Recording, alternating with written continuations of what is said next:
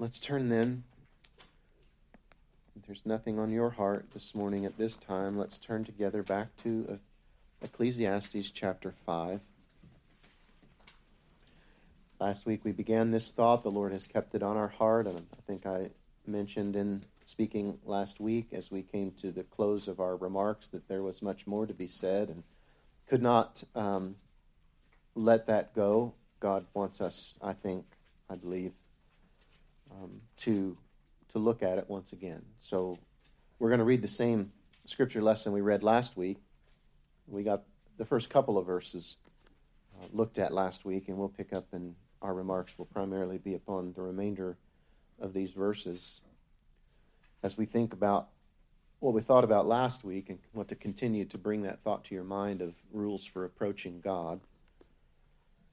And that word I, am not fond of as I've thought about it more. I talked to Aiden about it briefly yesterday. Rules of approaching God. I don't want us to think for a minute that that these are things that we just would habitually do or that you know if, if you knock these things off the list, if you check the box next to these rules, that somehow magically um, you're going to find yourself in the presence of God.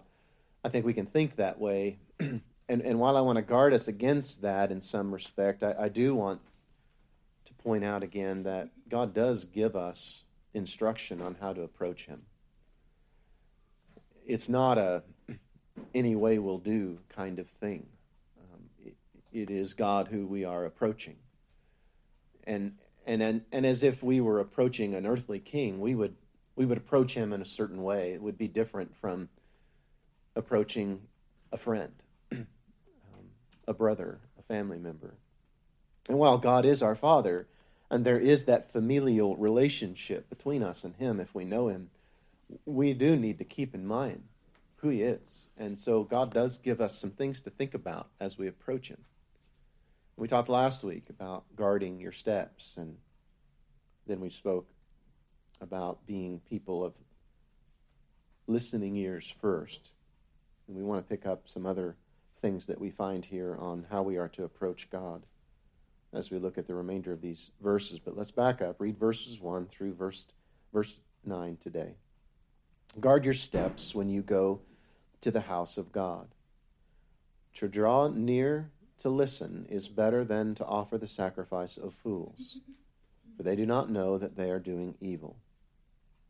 Be not rash with your mouth, nor let your heart be hasty to utter a word before God, for God is in heaven, and you are on earth.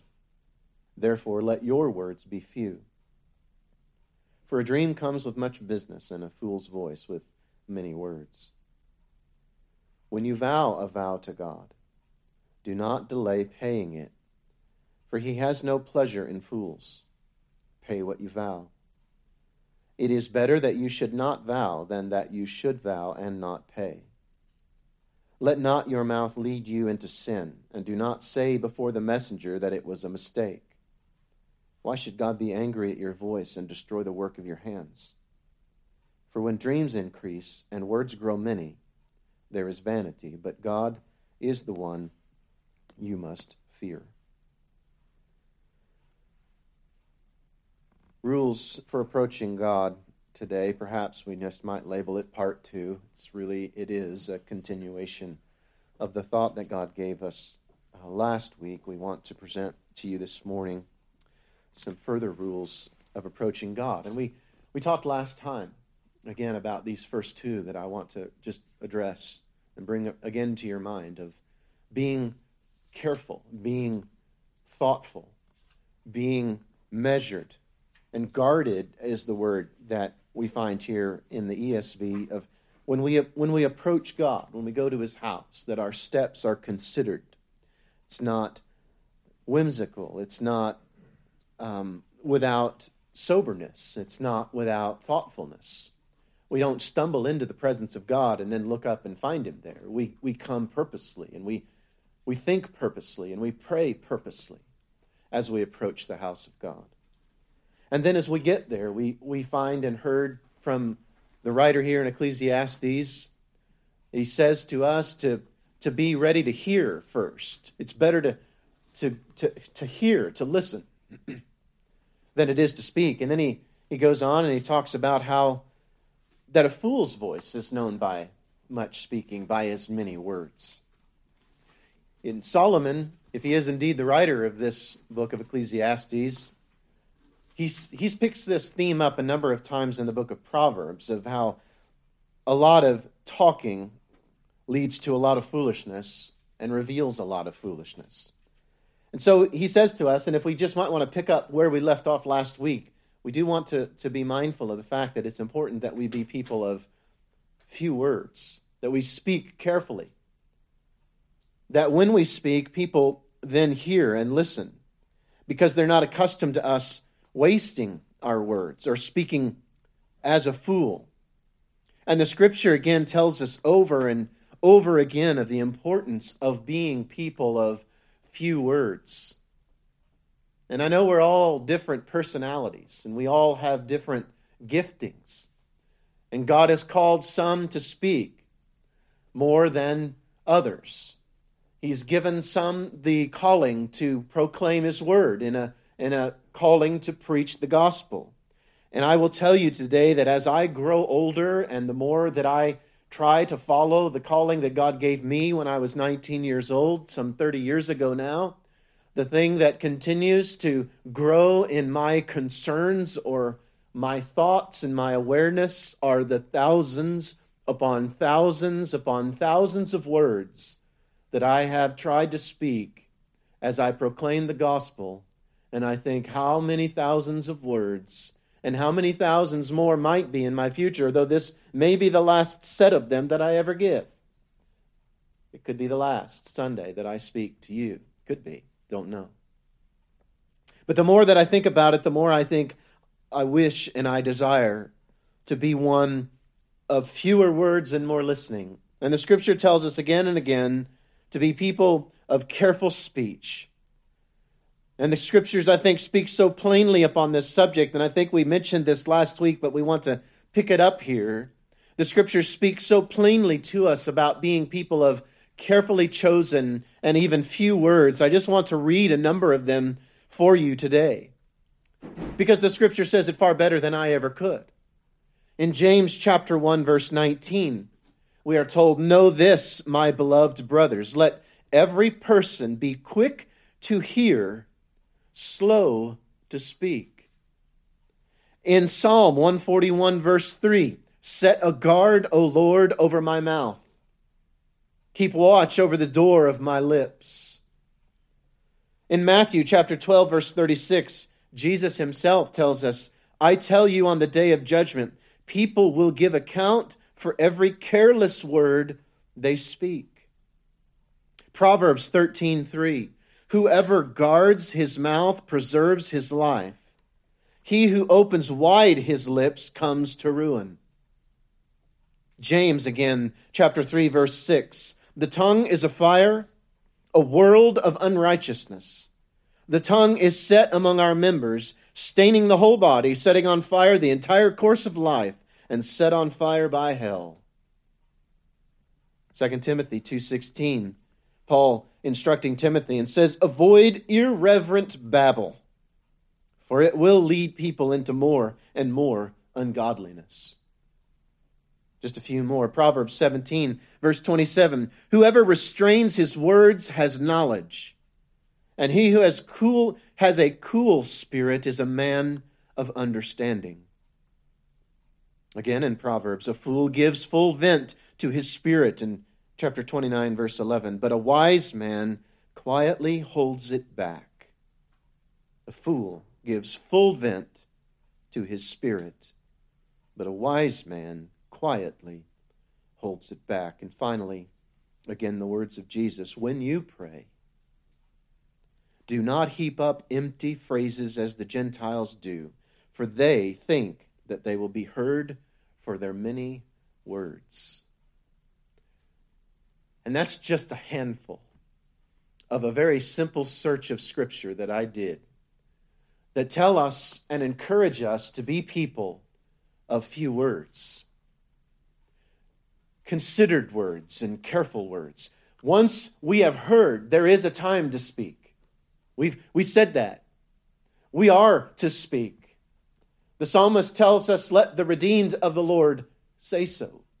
To encourage those who don't know him to seek him, and to encourage those who do to fellowship together and exhort one another to serve the Lord. There is a time to speak, but there is a time first to listen and then to be carefully choosing of the words that we speak. And certainly a, a word of encouragement to, to anyone who might try and, and stand for God in preaching.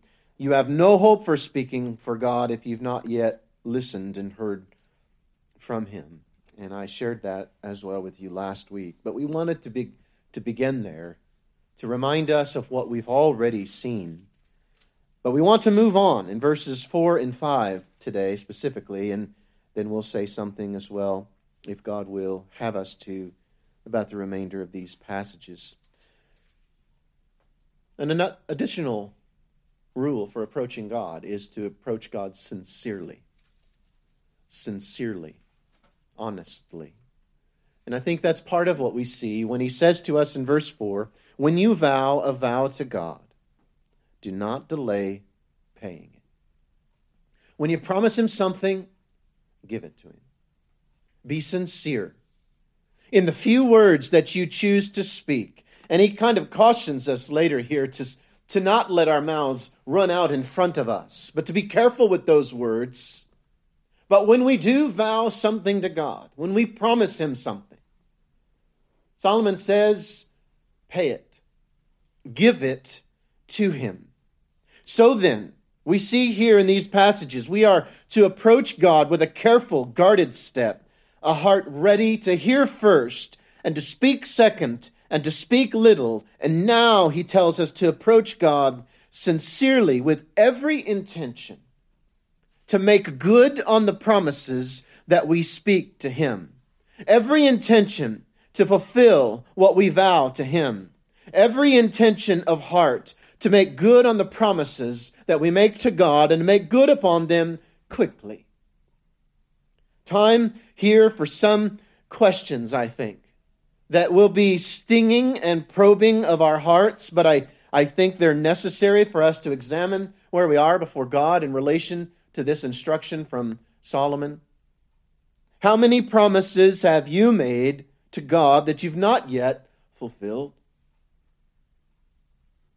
What have you committed to God that you've not yet given to Him?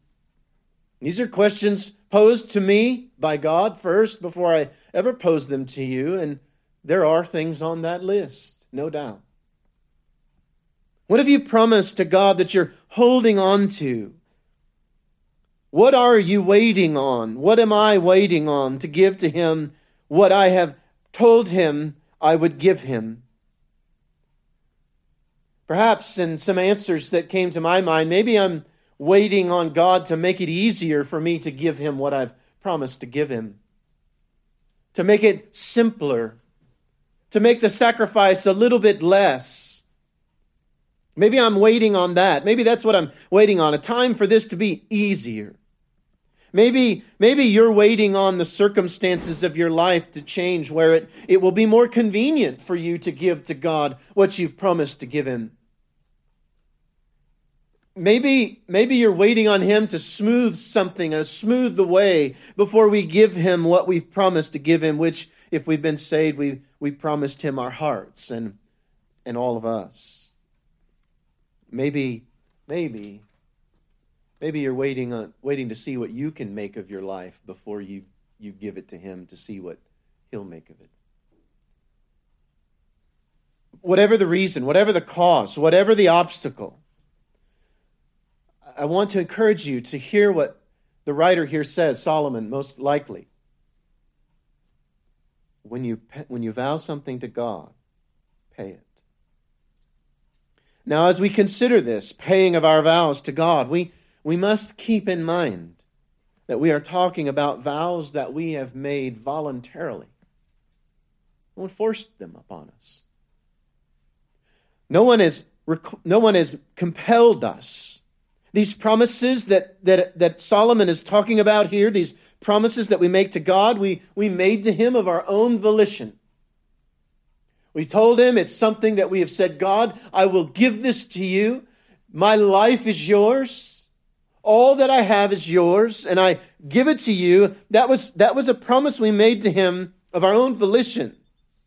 And maybe even those words didn't cross our mind or our hearts, but we surrender to him. God, my life is yours.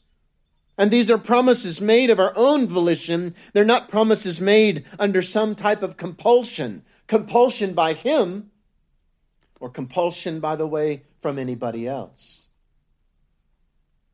When you vow a vow to God, you vow it to Him of your own voluntary choice. Those are the promises that Solomon is talking about.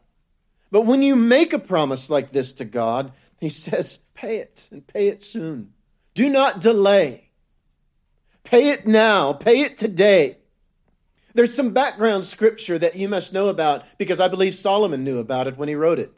Way back in Deuteronomy, hundreds of years before this was written, we find this in the book of Deuteronomy, chapter 23, verses 21 through 23.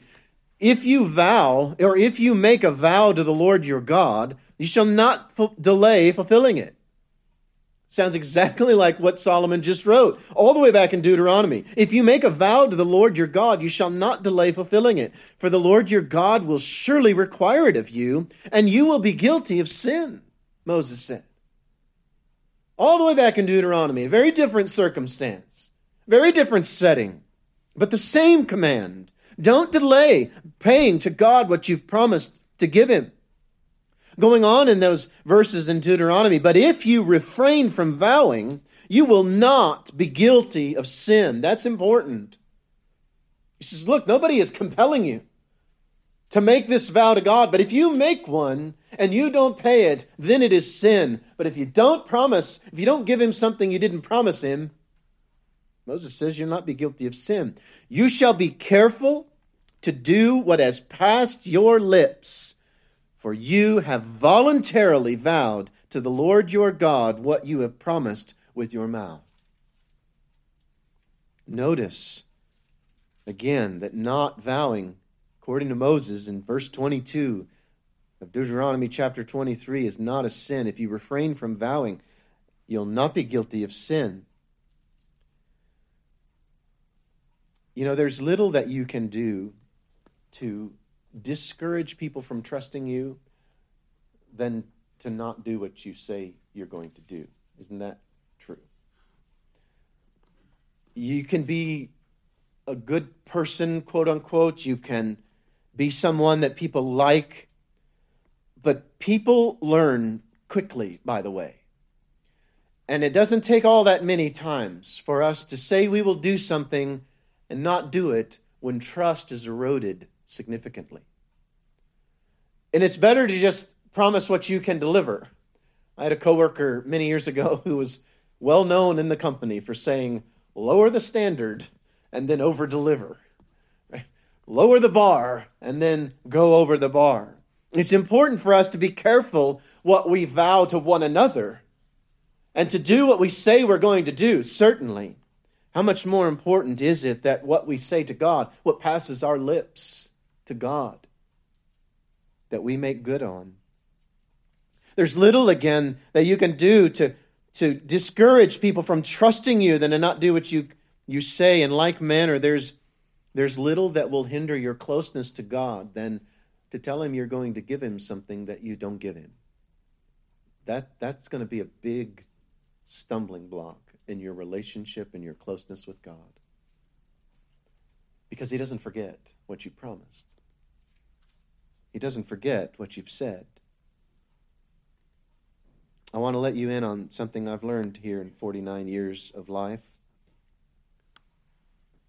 God will not pry anything from your hands. Even things you lose, you can hold on to long after you've lost them. He'll not pry it from you. He's waiting and he wants and he desires for you to give to him everything that you've promised to give him.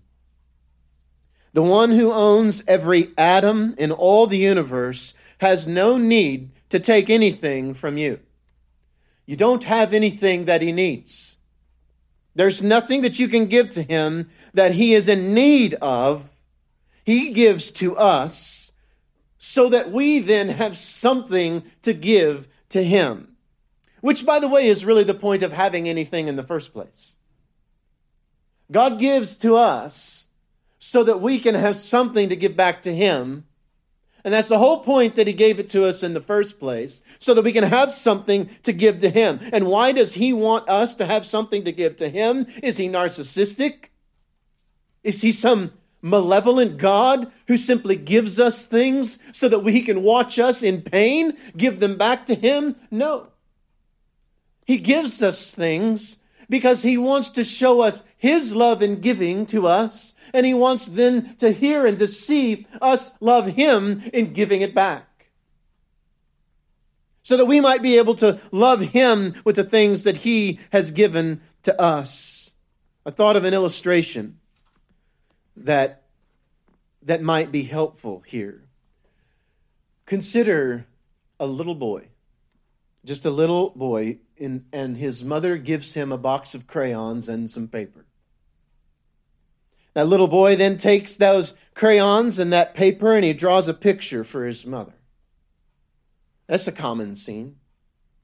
That happens many, many times every day throughout the world. Now, without being gifted the crayons and the paper, the boy could never draw the picture that he wants to give to his mother. He's totally dependent he didn't earn the crayons and he didn't earn the paper. He had nothing in the first place, but when he was given those things, he drew a picture, and one of those pictures he wants to give to his mother. So the little boy gives that drawing to his mother. He is, in one sense, is he not, giving back to his mother what was hers in the first place the crayon and the paper. She already had it before she gave it to him.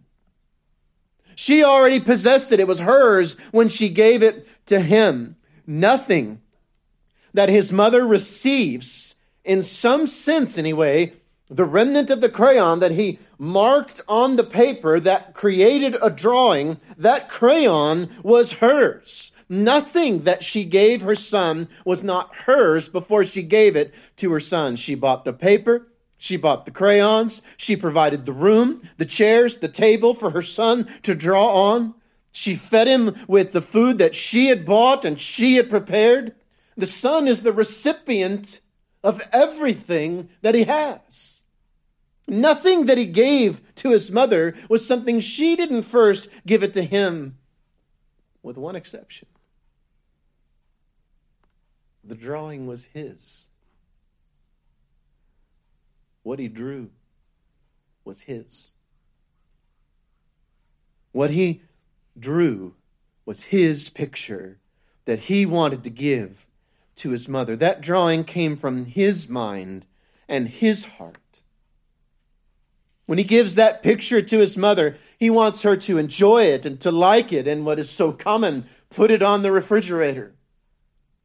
And he might not, as a little child, be able to articulate something like this, but he wants her to be reminded that he loves her. And not only that, he, that picture reminds her that he loves her, but also that he knows that she loves him.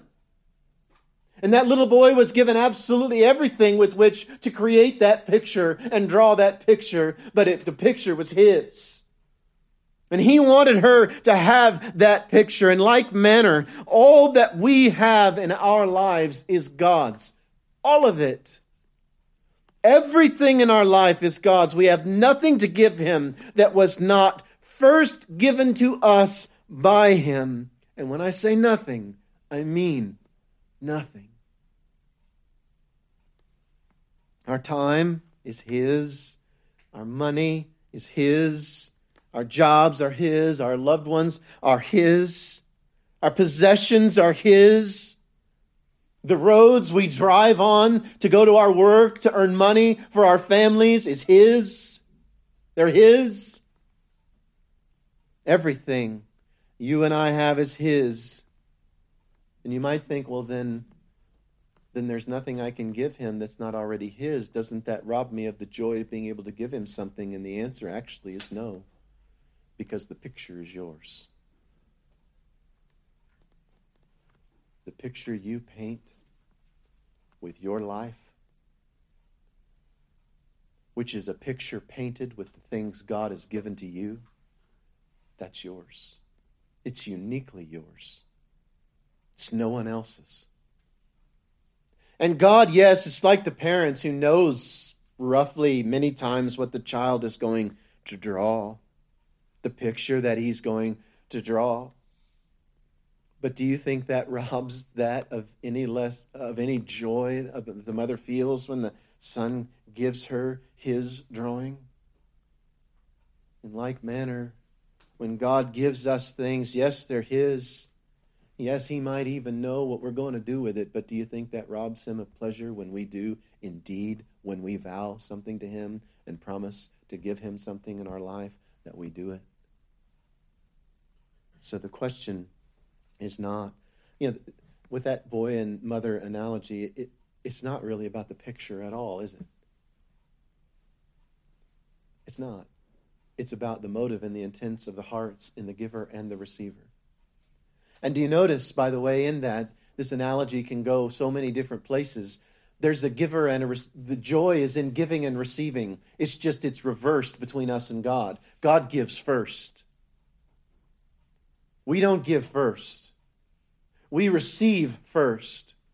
We receive from God what He gives to us. And so we receive first, and if we do right and we do well with what we've been given, we then give that back to God, whatever picture we've drawn with our life, and we give it to Him.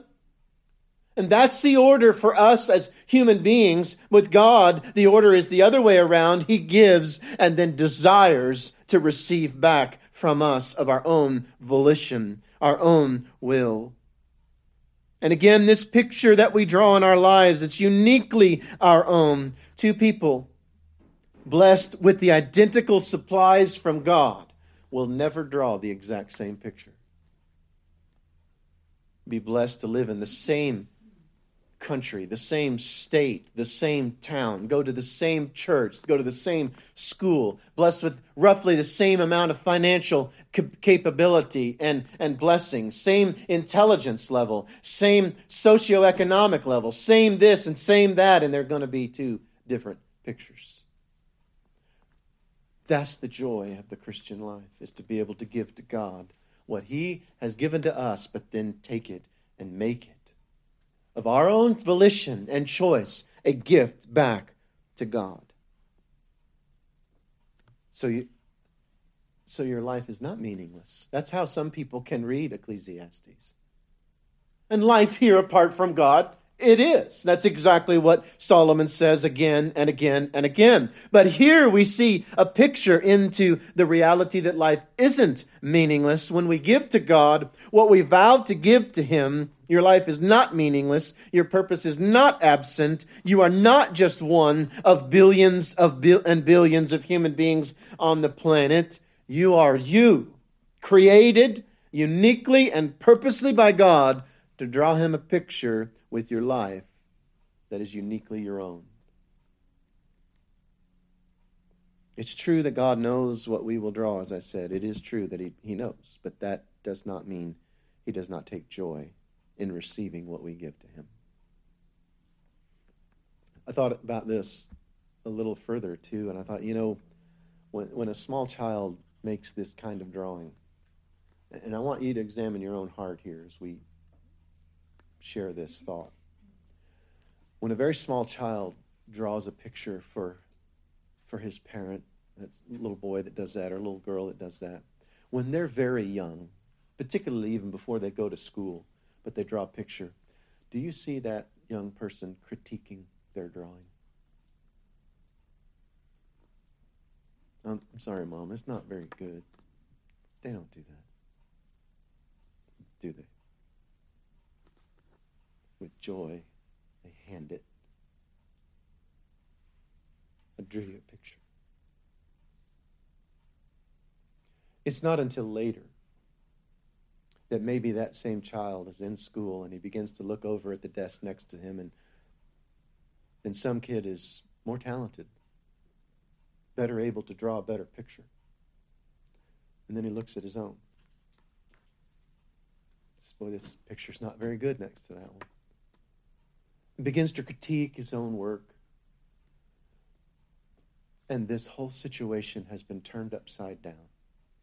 Because where it was originally about the joy of giving and not really about the quality of the picture, it becomes about performance. It becomes about measuring ourselves next to one another. It becomes about, well, God doesn't want me. I can't give him a very beautiful picture. Look at the picture this other person's drawing in their life. And we begin to critique. And we begin to measure ourselves by ourselves. And the scripture says when we do that, we're, we're not doing wisely. I want to encourage you today God has given you many things in your life. It's given me many things in my life. He's wanting you to draw him a picture and give it to him. Don't necessarily say, God, this is what I have to give you. I wish it was better. There's always that desire in our heart, but may we find the joy of giving God our life and that being enough.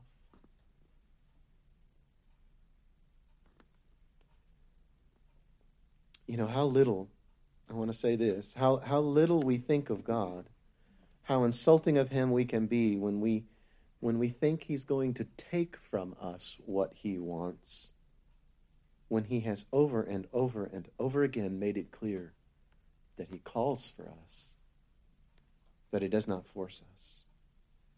He calls us, He exhorts us. He loves us, He desires to be loved by us, but ultimately, he will not take from you what he wants from you. You must pay the vow that you've made. Just give him your heart and your life. You know, no one would think it healthy or loving for a mother to sit down and hand her little child, here's a box of crayons, and here's, a, uh, here's some paper. Draw me a picture, or you will be grounded, or you will be punished. I mean, how, how absurd is that idea? Is that love? When that young boy draws that picture, is he drawing it because he's just wanting to show his mother how much he loves her? Or is he drawing it to escape punishment? Which would you prefer? From your child, which picture would you prefer to draw? Surely a picture drawn in fear is not the one we desire to give. And surely God, who knows and sees all and is a God of love and does not receive our drawings, he does not receive that in some kind of blind selfishness. He desires for us to give to him a picture of the things and with the things that we have been given by him. So, with Solomon today, I want to exhort you to give God what you promised to give him, whatever whatever that is. And of course, we know through Scripture that what God calls upon us to give Him is our heart, which, of course, we know is, is us, me.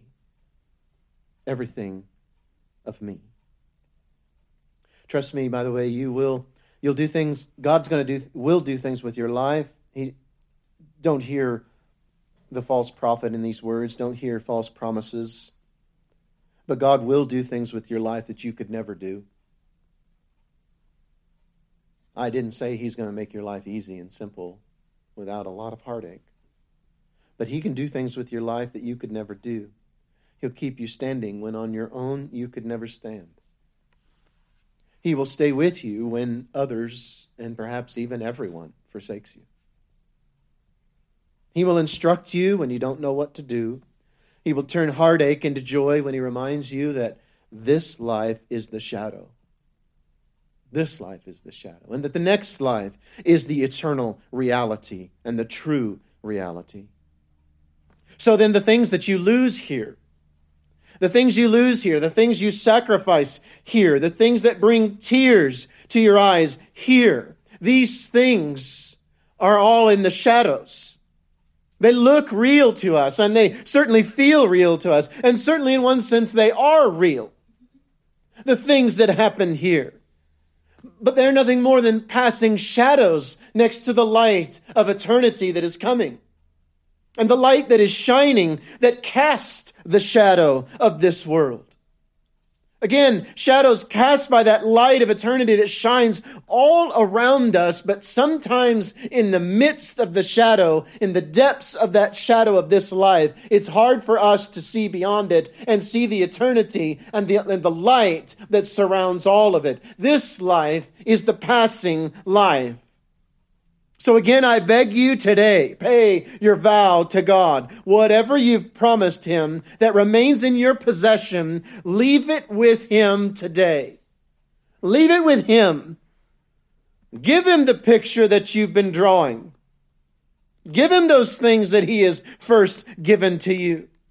And do so before you leave this place before you take one step back out into the shadow of this world and the ruler of this world, this shadow world, encourages you to reestablish your grip on whatever it is that perhaps in this moment, as I plead with you to let go of it, maybe your grip is loosening finally just a little bit. Maybe, maybe you can look down at your hands and where that used to be white knuckles holding on to whatever it is that you're refusing to give to God. Maybe the, the whiteness of those knuckles is fading a little bit and your grip is beginning to loosen. But I'll tell you, you've got to do more than loosen your grip. You've got to let it go. You've got to hand it over to God. You've got to take it from your hands and put it into His. God, my life is yours. Here's the drawing. If I were to judge it next to other people, I know, Father, it's not much. But I'm not going to do that because I'm giving you what I can, who I am, who you have made, whom you have given these things. I give them back to you. So before you leave this place, before you step back out there, and you're convinced by those who live in the shadow to hold on to things that you're going to let go of anyway, let go of it now.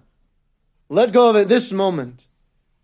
I pray again that your grip is loosening, but I pray that it opens completely. How many times before has your grip loosened on whatever it is that you're holding on to? How many times before has your grip loosened as God's Spirit spoke to your heart, yet coming short of fully surrendering it and fully letting it go, you found your grip just reestablished and reaffirmed? Let it go today. How many times then, as well, once back out there, have you experienced that resettling of the grip? I want to point you to what we pointed you to last week in similar way that right now is the important time. Not yesterday and not tomorrow, right now. The only time, do you, do you understand this? The only time that you can delay something is right now. You can't delay something in the past, and you can't delay something in the future. The only time you can delay paying your vow right now. It's the only ability to delay anything is right now. You don't have the ability to do this in the future, though you might, but in that point, you'll be delaying it in the right now when that moment comes. Don't delay. Do not say that you're determined to pay your vow tomorrow. That is merely to delay. Have you promised to give him your heart in the past, but have not done so? Are you presently delaying once again? And I say to you, to stop the delay, stop the hesitation, stop the halting, stop the limping, stop the division in your heart about God that is causing a division in your entire life. If you're divided about God, you're going to be divided about everything. Unstable in all your ways is how James puts it. Divided between good and evil, divided between self and God, divided between obedience and rebellion, divided between inward peace and inward turmoil, divided between what you desire to be and what you presently are. I beg you today, with every ounce of my strength and every sincerity that I can bring to bear, stop the delay today even now in your heart, and surrender it and let go of whatever it is that you're holding on to and give it to God. Whatever it is, however much it will cost you. However dear it is to you, however uncertain you are about what your life will look like once you let go of it and give it to God. however dear that it might be to you. Let it pass from your hand to his, and begin now, today. Do not delay to pay the vow that you've made to God. And again, whatever it is, however much it is, give it to him. I can tell you one final thing about this before leaving this thought. You're not going to regret it.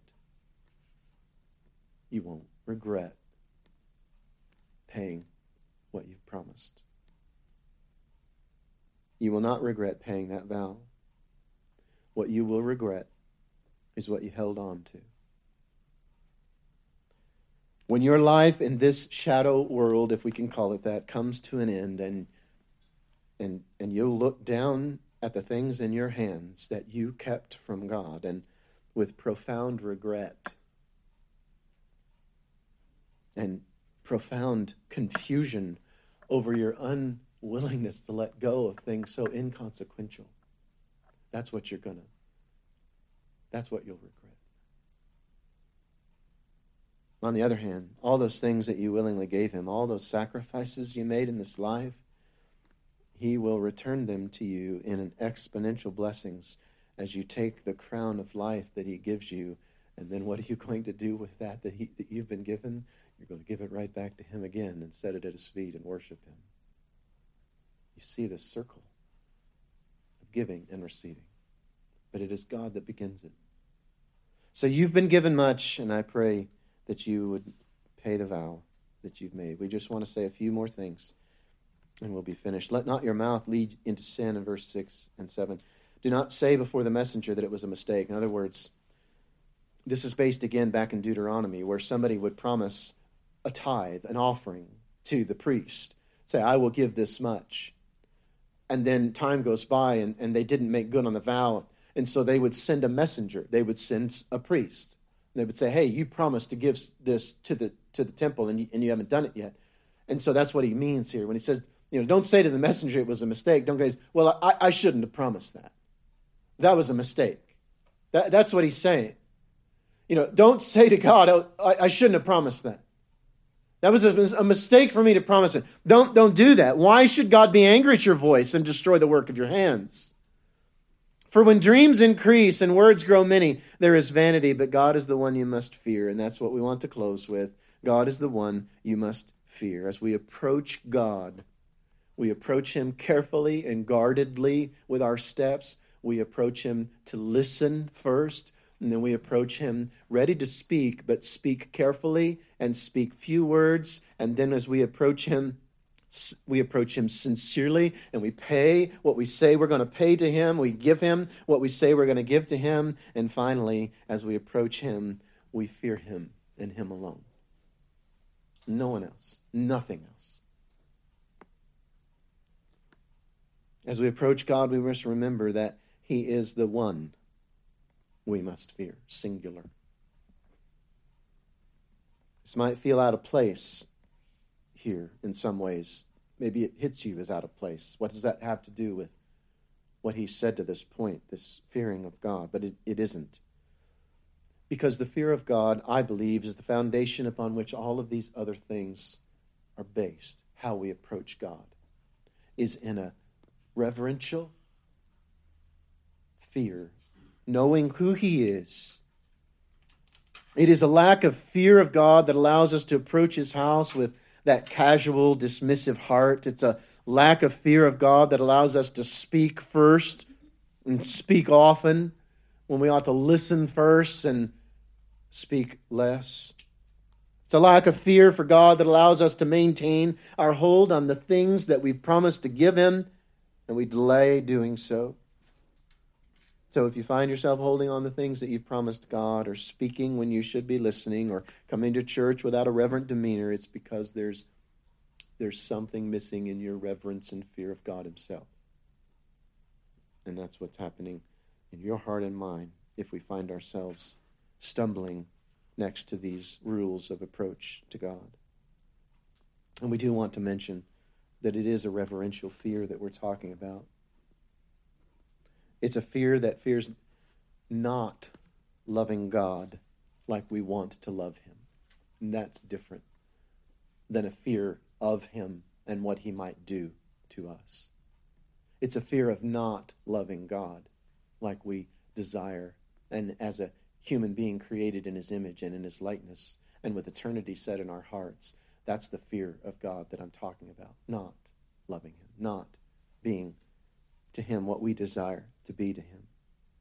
It's a fear of not being with God, whom we most desire to be with. It's a fear that is clothed with love, present at all times, but never alone with just fear. I pray that if God is dealing with your heart, that you will pay that that you've promised Him. And you can do that today. Just giving Him your heart, surrendering to Him. And I will tell you today that you're going to have to do that over and over and over again, not for salvation, but to live a, a sanctified life. That's what we've been studying in Romans. To be following Him is to surrender to Him what He has called us to surrender. And as we make that vow to Him, let's let's make good on that vow. And follow Him and, and love Him and serve Him is, is our prayer for you. Let's have a song at this time.